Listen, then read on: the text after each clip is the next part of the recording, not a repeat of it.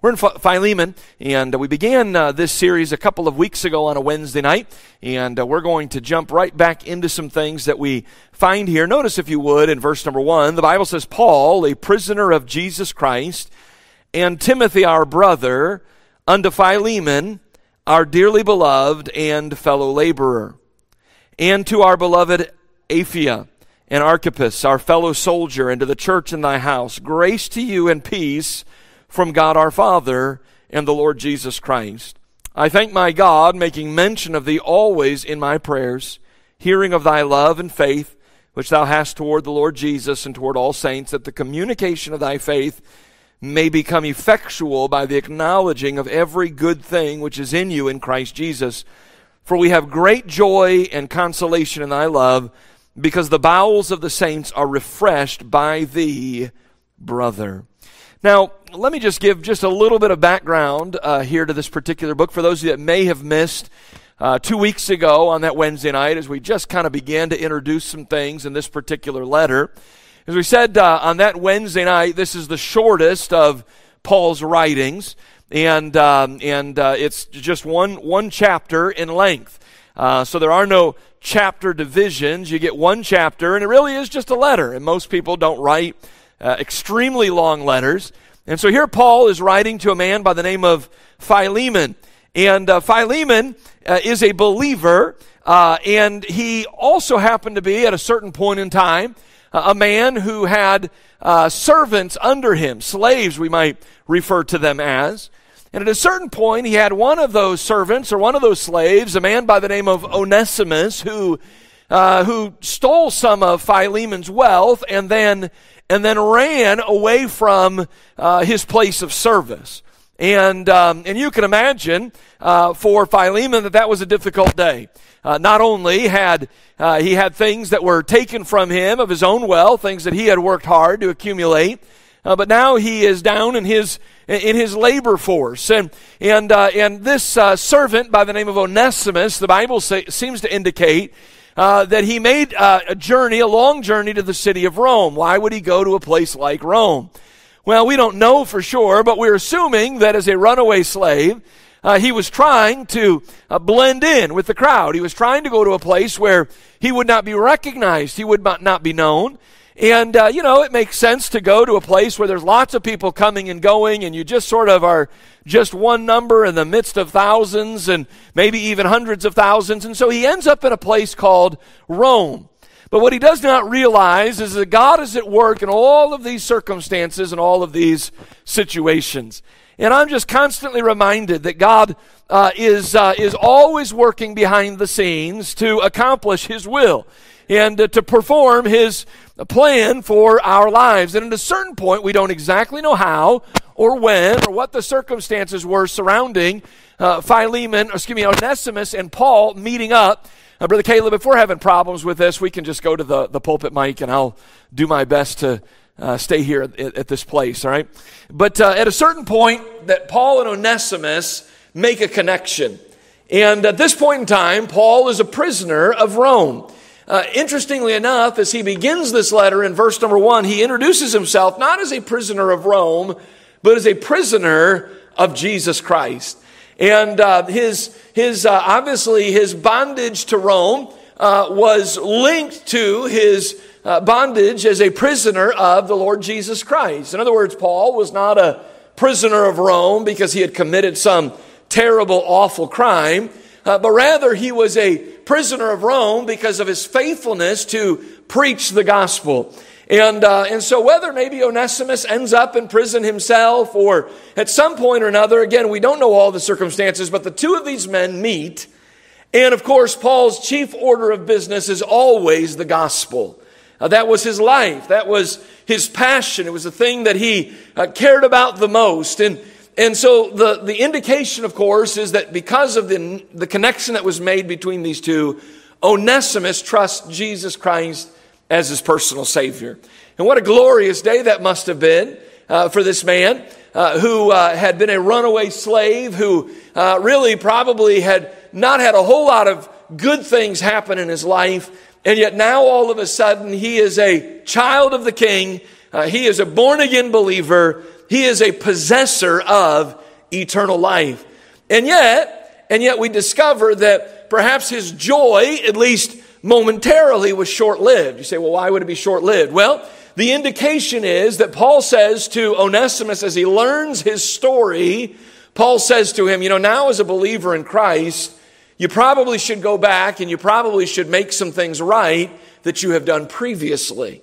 And what had Onesimus done wrong previously? Well, he had stolen from Philemon and he had run away as a servant or as a slave, uh, which was not lawful for him to do. And then you think to yourself, the story becomes even more incredible, not just that Paul and Onesimus meet one another, and that Onesimus comes to know Christ as his Savior, but the story is also fascinating when you think to yourself that Paul and Philemon happen to know one another. That's pretty incredible when you think about how God weaves the details of all of these things together. Most Bible scholars believe that Paul was responsible for the fact that Philemon was a believer, that likely Paul had led Philemon to Christ. As you read this letter, there seems to be a deep connection, and there seems to be some indication that, uh, that Paul, humanly speaking, might have been responsible uh, for sharing the glorious gospel of the Lord Jesus Christ with this man by the name of Philemon. And so, uh, again, we understand there are no coincidences in life. There are no uh, surprises as it relates to God and His work. And as we think about the overview of this story, we think, what are the chances that all of these things could happen and that Paul would know this man by the name of Philemon, that he would meet this man by the name of Onesimus who is running away, trying to remain undercover, that it would result in Onesimus' salvation, and then at a certain point it would result in Onesimus returning to Philemon uh, to make things right uh, with him as a believer in Christ. And so, as we talked on that first Wednesday night, we talked about Philemon's faithfulness. As Paul is writing this letter, he sends Onesimus back. He says, You need to make this right, but he says, I'm not going to send you back empty handed. He sends him back with this letter. And this letter, of course, indicates or reveals uh, some things that Paul is going to write, and that will be the subject of this series. Now, notice that Paul refers to Philemon with two glowing commendations, uh, two uh, really positive references as he begins this letter that reveal Philemon's faithfulness. Number one, he refers to him as dearly beloved in verse number one. Paul, a prisoner of Jesus Christ, and Timothy, our brother, unto Philemon, our dearly beloved. And then he refers to him as our fellow laborer, our dearly beloved and our fellow laborer. And uh, we talked just a little bit on that Wednesday night a couple of weeks ago about just the idea of having a love for your fellow believer, uh, those that know Christ as their personal Savior. You know, the church is more than just a collection of individuals, uh, the church is a family. Uh, we are a group of people that God has brought together here in this place for the purpose of carrying out the Great Commission. And, um, and, you know, when you think about family, you think about people that you love. I love my wife. I love my children. I love my parents and my brothers and their families. And, I love my wife's family and, and I love my extended family on, uh, on all sides. And I'm thankful for the folks that God has brought into my life. But I also want you to know uh, that when I think about you, and I think about the members of the Cleveland Baptist Church, the folks that come here on a regular basis, my heart is filled with love that I feel like in some respects I could say uh, to you what Paul said to Philemon. I could refer to you as my dearly beloved. And I trust that as you look around this place tonight or as you come together with us on Sunday, that you're not just seeing folks and saying hello to folks and just saying, yeah, they're, you know, they're just people that happen to attend. No, these are, these are dearly beloved to us. The Bible talks about the fact that when one of us uh, is rejoicing, then we all rejoice. And when one of us is filled with sorrow, then we weep alongside of them. Why? Because of our love for one another. Because we're dearly beloved. And so as we think about this, I leave you with this question. Do you have a genuine love, a heartfelt love for fellow believers? Jesus said this in John 13, 35, by this shall all men know that ye are my disciples if ye have love one to another. You know, I, I, I fear as though uh, we have uh, determined discipleship by things other than what the Bible determines discipleship. Some would say, well, you know, Folks will know that you're disciples by how many times you go to church a week. Uh, folks will know that you're disciples by uh, how you dress when you go to church. Uh, folks will know that you're a disciple by the fact that you don't swear or that you don't laugh at inappropriate jokes or inappropriate humor. Uh, folks will recognize that you're a disciple determined, it'll be determined by the haircut that you have, or it'll be determined by uh, this thing or that thing. No, that's not what Jesus said. Jesus said that folks will know that you're my disciples as they observe and are able to see your love for one another. Just recently, we had a member, a family in our church that lost their home uh, due to a house fire. Woke up one night in the middle of the night and could smell the smoke and barely, barely made it out of the house, as the story was told to me. When we learned of that as a church, we met with that couple. I did as the very next morning. We prayed together in my office. When they came into my office, you could still smell the smoke on them. I told them, I said, you know, I don't know exactly what we're going to be able to do, but we want to be a help to you. We took an others offering uh, last Sunday night, and, and, uh, and my soul, God's people gave over and above what I think any of us expected. You know what that is? That's love. Uh, that's love that folks have for one another, and and uh, and that's important. That's key. And then he calls him a fellow laborer. Uh, can I just say that you know? There's reason to believe that Philemon was a minister. The Bible talks about the church that was in his house. And I just have to tell you that ministers uh, are, as we said on, on that Wednesday night, ministers are not, are not kings. We're not CEOs. I, am not a, I, I'm not someone who's, uh, who's, who's, uh, you know, some, some great leader. No, no, ministers are ministers. Uh, they're servants. Jesus Christ set the standard here, didn't he? Listen to what, listen to what uh, Jesus, uh, Jesus said. Jesus said, listen, you, you, you look at the Gentiles and they exercise dominion and authority over others. But he said this, he said, listen, that's not the way it is in my kingdom. He said, In my kingdom, you're known by your service. He said, Even as the Son of Man came not to be ministered unto, but to minister. And so Paul refers to Philemon not as some, you know, great king or great leader, but he, he refers to him as a fellow laborer. He refers to him as a servant. I want to ask the question Are you a fellow laborer here in this work? Not just do you love the dearly beloved here in this church, but are you a fellow laborer? What are, what are you doing? It's thrilled my heart this week to watch uh, many of our church members coming together uh, with involvement in the Smite campaign. Uh, it's just a beautiful thing to see. Buses running all over the city and young people knocking on doors and older folks alike and even those that are here perhaps serving meals and preparing meals, and those that are cleaning up, and some of you who will be involved on Saturday with follow up visitation, and those of you who will minister to folks in the days and weeks to come, perhaps through a bus route or through a Sunday school class or in some other way. And you know what that is? It's fellow laboring. We're serving together. We're laboring together. And so we see that uh, Philemon's faithfulness. But I want you to notice, secondly, as we can, can consider this text tonight, I want you to notice Philemon's family in verse number two.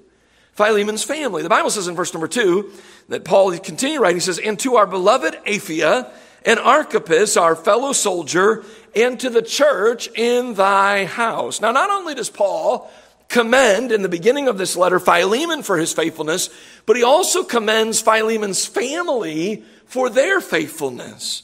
He addresses what most Bible scholars believe is Philemon's wife, a woman by the name of Apphia, and then his son, uh, what we believe to be a man by the name of Archippus. He refers to Apphia as our beloved, there's that term again, and to Archippus as our fellow soldier. Now, you should not only, you should not only pray for your pastor and your minister, but can I also remind you that you should also pray for that individual's wife and children as well? I know many of you do, and I'm thankful for that. I'm grateful for the love that uh, my family receives uh, from the members of this church. Periodically, we'll receive a note or a card in the mail. No special occasion. It's not a birthday or an anniversary or anything, not even a holiday. And it'll just simply say something like this We just want you to know that we love you and that we appreciate you and that we're praying for you. Many times it'll be addressed not just to me, but to my wife and to my children as well. There's some members of this church that do their best to try to remember my kids' birthdays, and they'll do something small and be a blessing to them and be a help to them. That means a great deal to me. The minister's family uh, is, um, is worthy of your, of your prayers and certainly of your love. The Bible says that uh, the minister has a family and, and, and that that family needs to be in order, as it were. I want you to hold your place in Philemon and join me in 1 Timothy chapter 3. And I want you to notice what Paul writes as far as the qualifications for those who will serve as a bishop or a elder or a pastor in a church. He says in verse number 4, he says that the pastor needs to be one that ruleth well his own house, having his children in subjection with all gravity.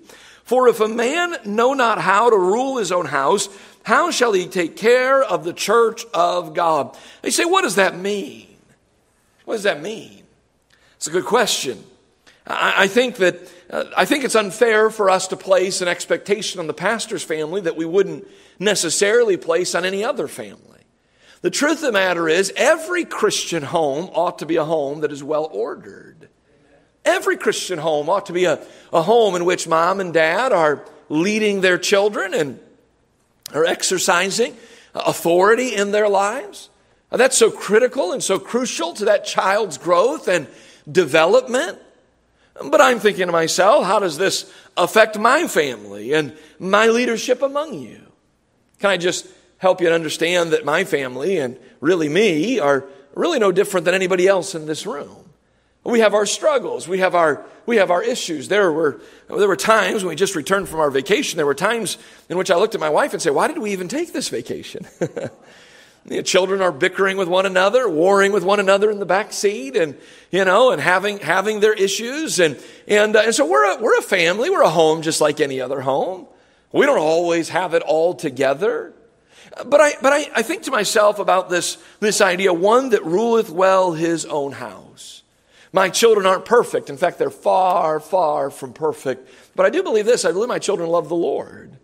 And I believe they love this church. And I believe they love God's word. And they want to please God's word and be faithful to God's word. Uh, this week, three of my oldest that are old enough are involved in this Smite campaign. And they're out with everybody else knocking on doors and trying their best to win souls to Christ and are serving the Lord faithfully and are enjoying their time.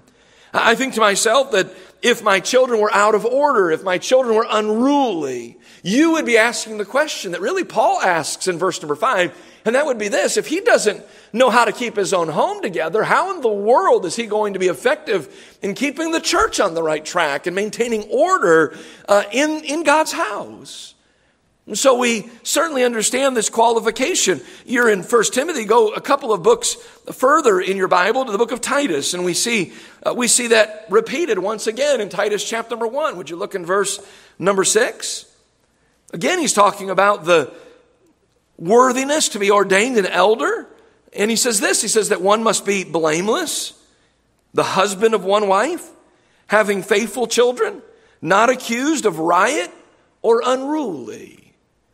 And I would just tell you that uh, my children have to have to bear some of this burden, some of this responsibility. Recently, we were having a conversation as a family. I said to my children, we were talking about a particular thing, and I just said, Well, I just want you to know that if, if one of you were to ever be involved in something like that li- while living in my home, I said there would be a strong possibility that I would, as the pastor of Cleveland Baptist Church, have to tender my resignation. Their eyes got real big their mouths opened, you know, the chin hit the floor. They, I suppose they never really thought that their behavior and their lifestyle as children being raised in my home might have some, uh, m- might have some impact on my role as the leader here and as the pastor here. But I, I believe that's Bible. The apostle Paul again is writing to Titus and he said, listen, he said that the, they, the, the children of the pastor must be faithful and they cannot be accused of riot or unruly. Almost 23 years ago, I married my wife, stood here on this very platform in August of 2000, and we committed our lives to one another. I knew at that time, I knew that that was a huge, huge decision for both of us. But standing where I stand today, I can tell you that it probably was the most important decision either one of us would make apart from our choosing to place our faith and trust in the Lord Jesus Christ. The Bible seems to be clear that a man, a bishop, a pastor, an elder cannot be someone who is divorced and remarried. It cannot be someone who uh, is with a second wife or a third wife. That, that first wife is so very, very important. Oh, there have been some that have read this and said something along the lines of, well, you know, it just means one wife at a time. I don't think that's what it means. I believe it means the husband of one wife, one and only one. If the Lord chooses to, to separate them by way of death, and certainly that pastor could remarry, but, uh, but, but if that wife, that spouse is still living and, and, and there's a separation there, there's a divorce there, it's going to affect the, the ability that that man has to be able to lead the church. So the family, listen, the family of a spiritual leader is so very important. Let me talk to you just briefly about the minister's wife. She's identified, we believe, in the very first chapter of Philemon, and she's identified as our beloved Apphia. Now, we don't know much about Apphia, but again, Bible scholars believe that this is referring to a, uh, to a female. This is referring to a woman, the way that the name is given and the, uh, the, the names would have been during that time. And, and to notice that Paul calls her beloved. Now, I just want you to know the minister's wife, listen, should have no expectations placed upon her except for biblical expectations. Maybe I ought to say that again. The pastor's wife, the minister's wife should have no expectations placed upon her except they be biblical expectations. And you say, what are biblical expectations for the pastor's wife? Can I just help you with something? Biblical expectations for the pastor's wife are the exact same thing as what the biblical expectations would be for any Christian's wife. I'm afraid, I'm afraid that we have Uh, we have tried to make the pastor's wife become and do and fulfill some calling that she never really has. Not biblically, at least. You say, what are the expectations for a wife and, and, and for a, a, a lady in the, in the home? Well, in Titus chapter number two, you're certainly close to that. If you're in Philemon, you just go back a page or two. If you're still in Titus chapter number one, you just go chapter forward.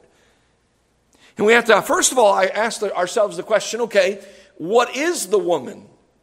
Is she, because there's two designations here, is she an aged woman or is she a young woman? Now, if you're asking me that question about my wife, I, um, I, I believe she probably is still in the young woman category. And if she were here, I know she would want to hear me say that, and so I'm going to say that. Um, but it is amazing how quickly life goes by. And I don't exactly know when you transition from the young woman category to the aged women. But, but notice what God wants for the aged women. Look at it. Titus chapter number two and verse number three. The aged women likewise, that they be in behavior as becometh holiness, not false accusers, not given to much wine, teachers of good things. So the qualifications for the aged women is pretty clear. Are They're to be holy. Uh, they're to be um, they're to be honest. Uh, they're to be they're to be sober in their in their habits. Uh, it seems to be seems to indicate there that perhaps not caught up in some addiction, as perhaps maybe the consumption of wine could could lead to. And they're to be teachers of good things. Well, who are they to be teaching? Well, the next, very next verse tells us that. Verse number four, that they may teach the young women.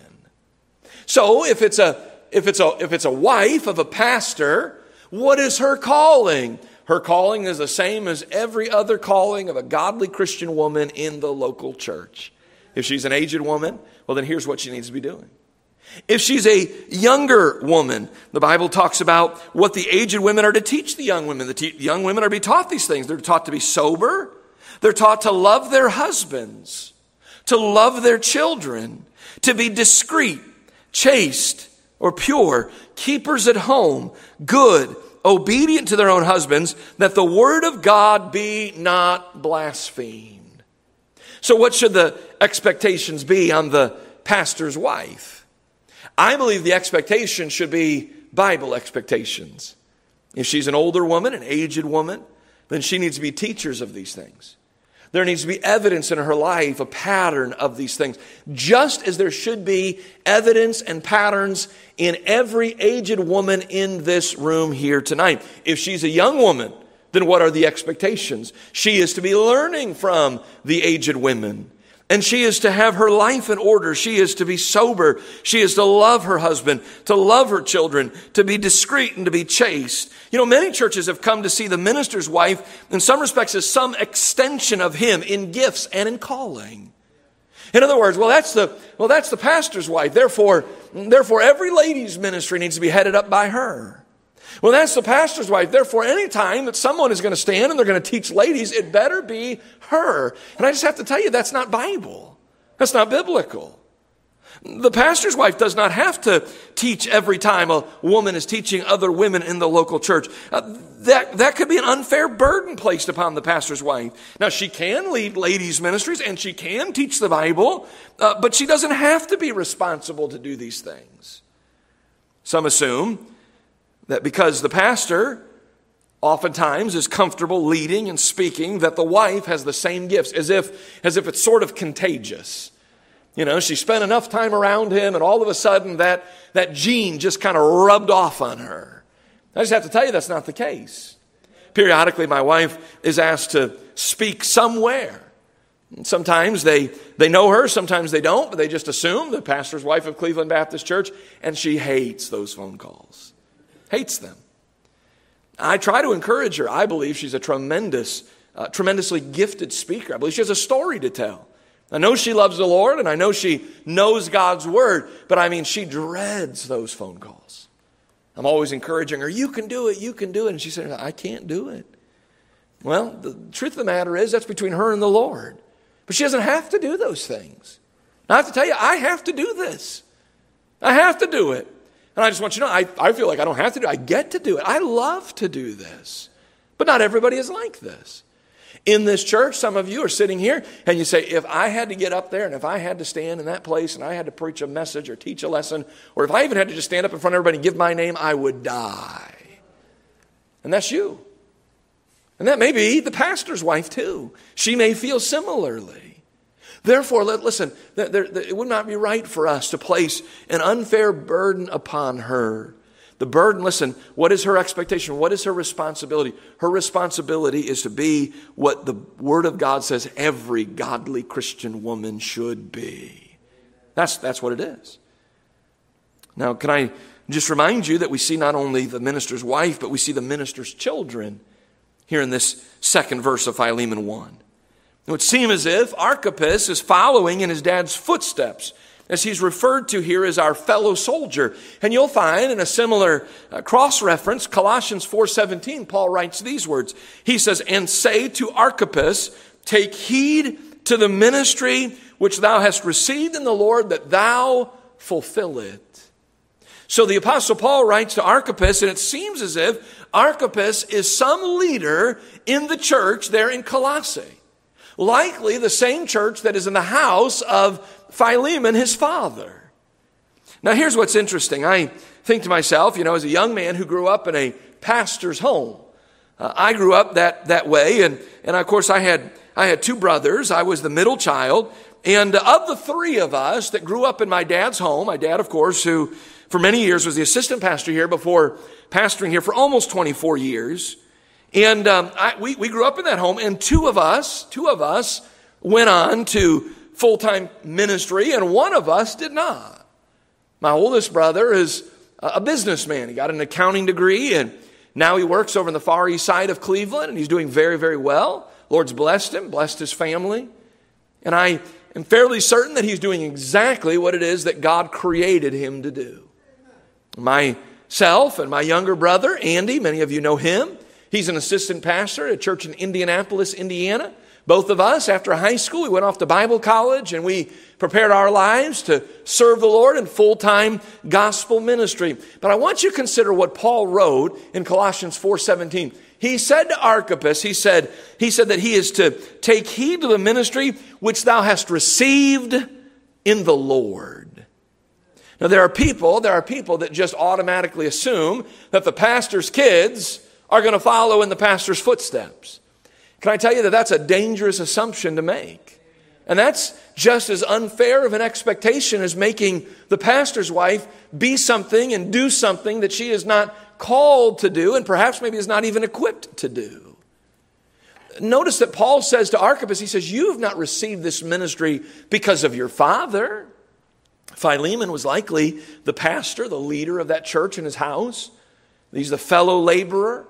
He's a pastor there in Colossae. And his son likely followed in his footsteps. But understand this listen, Philemon did not call Archippus to ministry. Paul writes, under inspiration of the Holy Ghost, that the Lord gave that ministry to Archippus. And can I just tell you that uh, I, I didn't get called to pastor the Cleveland Baptist Church because Kevin Folger is my father. Now, that's not why that's not why I went into ministry. I well remember the days in which the Lord was stirring in my heart. It was God that was doing it. From the time that I was a little boy, there were some that placed some expectations on me. You've heard the story that I've told about an old man in our church years and years ago, a man by the name of Frank Lawson. Frank Lawson used to watch my brothers and I when we were little guys. We'd, we'd watch us in his apartment when my parents maybe were out making visits or doing different things. And uh, Frank Lawson would give me a little New Testament, and he'd tell me to stand behind his coffee table, and he'd tell me to preach. I was four years old. No joke. I'd stand behind that coffee table and I'd open it up and I probably hit the thing and I probably screamed and hollered like I had maybe watched other people do, but I probably didn't make a whole lot of sense. I'm given to understand that when uh, my dad would pick me up from Frank Lawson's house, he would Frank would point at me and he'd tell my dad, "So that boy right there is going to be a preacher someday." I don't know how long ago Mr. Lawson passed away, but it was a long time. Ago. I was still a kid. I don't know where he got that premonition or where he got that idea, but I want you to know something. Frank Lawson didn't call me to ministry. I'm not here today because of Frank Lawson. I'm not here today because of Kevin Folger. I'm not here today because of Bob Folger, Roy Thompson, or any other person. I do what I do today because God called me to this. I, um, I just want you to know that there is some, there is some pressure placed upon children of, of pastors, of spiritual leaders. And, um, and, and, and that's a, uh, that's something that we have to deal with. I just, I just want to say publicly, as I was thinking, as preparing for this message, that growing up in this church, the son of a pastor, one of the pastors, the son of the pastor, at a certain point in time in my life, uh, really this church was such a, was such a blessing to us in that, in, in that there were no expectations placed upon us. You understood that we're kids and that we were going to make mistakes and we were going to do stupid things from time to time and that you just treated us just like you treated everyone else. And I just want to say publicly that that's a blessing. And I feel like in many respects you're treating my children that way. And by the way, that's biblical. I think that's the way they ought to be treated. Because again, the only expectation placed upon the pastor's children is that they be well behaved. And that doesn't mean that they be perfect. It just means that they be in order. That when the pastor, when dad or when mom says, hey, let's go, it's got time to get our act together, that that happens. And so we see the minister's children. I want you to notice finally and lastly tonight, I want you to consider Philemon's friends. We've talked about his faithfulness, we've talked about his family, and let's consider his friends in verses 3 to 7. There's two things that I want to point out, and we'll be done tonight. Number one, we discover that his friends pray for him.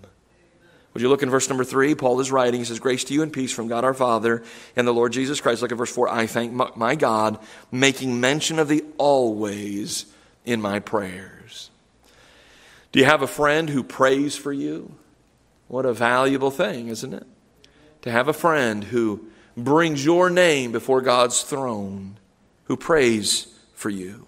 Notice what Paul prayed for Philemon. He prayed, he prayed in verse number six, that the communication of thy faith may become effectual by the acknowledging of every good thing which is in you in Christ Jesus.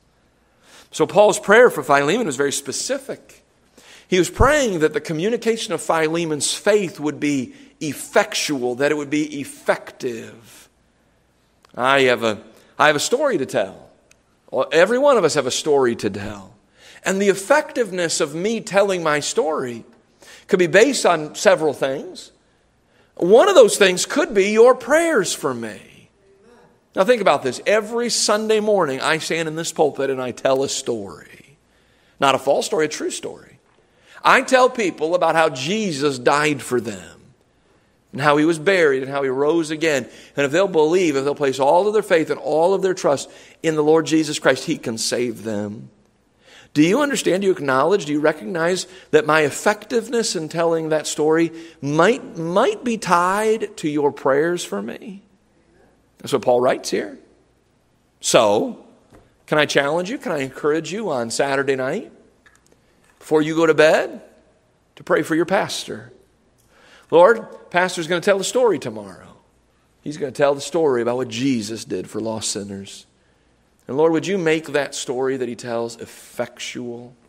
Or would you, would you make that story powerful in the hearts and lives of those who will hear it? Likely, Lord, likely there will be people in our church tomorrow morning that are lost, that need to hear the gospel. Lord, would you, would you, would you give him great power as he tells that story? Oh man, if I had a hundred of you praying that prayer for me, what a blessing that would be. What a blessing that would be. Notice, notice the story is effectual, not just uh, not just because of prayers, but notice he says that the communication of faith may become effectual by the acknowledging of every good thing which is in you in Christ Jesus. The second way that the story we tell can be effective is, is, is as, we, as we become the men and the women that God created us to be. Remember, we're God's workmanship created in Christ Jesus unto good works. In other words, the, the story you tell about the Lord Jesus Christ becomes that much more effective when they see Christ at work in your life. Maybe the first day that you went to work, you were still wrestling with a temper. Or perhaps maybe you were still wrestling with you know, a lack of boldness in sharing your faith. But over time, as you've drawn close to the Lord, God has transformed you in that way. And now, when those coworkers who are lost, when they see you and they hear you tell the story about Christ, they'll know that He's real because they can see Him at work in your life. So that's what we're praying for. Would you pray for me? Would you pray for me that as I tell the story, as I communicate my faith, I'll be effectual in doing so? And, and, and that one of the ways I can be effectual is as God grows me and develops me into who He would have me to be. Just as there are unfair expectations placed upon pastors' wives and pastors' children, sometimes there's unfair expectations placed upon pastors. Some of, some of you think that I'm like this right now in the pulpit, that I'm like this all the time. I'm not like this all the time. Uh, not at all. But sometimes people think that. Well, he's always like that. No, he's not. Sometimes I'm grouchy. Sometimes, not very often, but sometimes I am. Sometimes I'm crabby. Sometimes I'm irritable. Sometimes I'm short tempered with my wife or with my children, or maybe even with others. Maybe as I'm driving down the road and somebody does something I don't like, I'm tempted to blow that horn. We were just somewhere recently. It was on Tiedeman Road, and the light turned green, and the person didn't move, and my hand was there. And my wife goes, Don't do it. Don't do it. I said, Why? And she goes, That might be somebody going to our church. And I said, You're probably right. I won't do it. The truth of the matter is, I need not to do it whether it's somebody going to our church or not. but there are, there are thoughts, there are thoughts that, you know, well, the pastor's always communicating his faith effectively. He's always acknowledging every good thing. No, not necessarily. You need to pray. You need to pray. So they pray for him. That's important. And then finally, lastly, they're not only do they pray for him, but they are refreshed by him. Would you look in verse 5? He says, Hearing of thy love and faith which thou hast toward the Lord Jesus and toward all saints. Look in verse 7. For we have great joy and consolation in thy love, because the bowels of the saints are refreshed by thee, brother. I don't know about you, but I want to be the type of person, I want to be the type of person when I come around that I refresh those that I'm, I'm in contact with. And you ought, to, you ought to want that too. That you, that you literally are used by God to refresh the bowels. That means just the spirit, the, the, the, the inner man of the individuals that you're, that you're communicating with. You and I both know that there's plenty of people in this world that when they come around, they don't refresh, they depress. Right? We know that. And that, that may be true, but it ought not to be true about us. Uh, in, this, in this church, or those who know Christ Jesus as their Savior, when you, when you come around other people, you ought to be the type of person where you're refreshing them. It's just so good to be in their presence. They're just such an encouragement. They're such a blessing. They're such a help. And may God help each of us to be that. That's what Philemon's friends found in him. And Paul wrote it down for us. And that's what, by the way, that's what our friends need to find in us. They need to find someone who refreshes them someone who encourages them, someone who lifts them up, who in, instills them with energy and with joy and with delight. Now our heads are bowed and our eyes are closed for just a moment. We're, we're going to complete our time together here in just a moment. But would you take a, a second and would just think about what you've heard tonight? And how can you make personal application in your own life? I don't know how God has spoken to your heart. Maybe, maybe God has ministered to some folks tonight and say, you know, I'm going to I'm going to take away from this just the need uh, that is in my life to pray for my pastor and for his family. And that would be a help to us. We'd be encouraged by that. Perhaps some of you, some of you are sitting here saying, you know, I, want to, I want to I want to pray more specifically for uh, my pastor and for my friends, my Christian friends, that the communication of their faith would be effectual. Well, I pray for that. I don't know that I've ever prayed for that before, but I'm going to. Some of you, some of you might say, you know, here's what I'm going to do. I'm going to from here on out. I want to be someone who refreshes, not someone who depresses. Maybe you can see evidence of your life from time to time of sort of a negative spirit so that when you come around other people, there's not a spirit of joy, but there's a spirit of sort of sorrow. There's a spirit of anxiety that accompanies you. You say, with God's help, I'm going to do better. I want to refresh the inner men, the inner women of those that I come in contact with. I want to be a blessing. I want to be a help.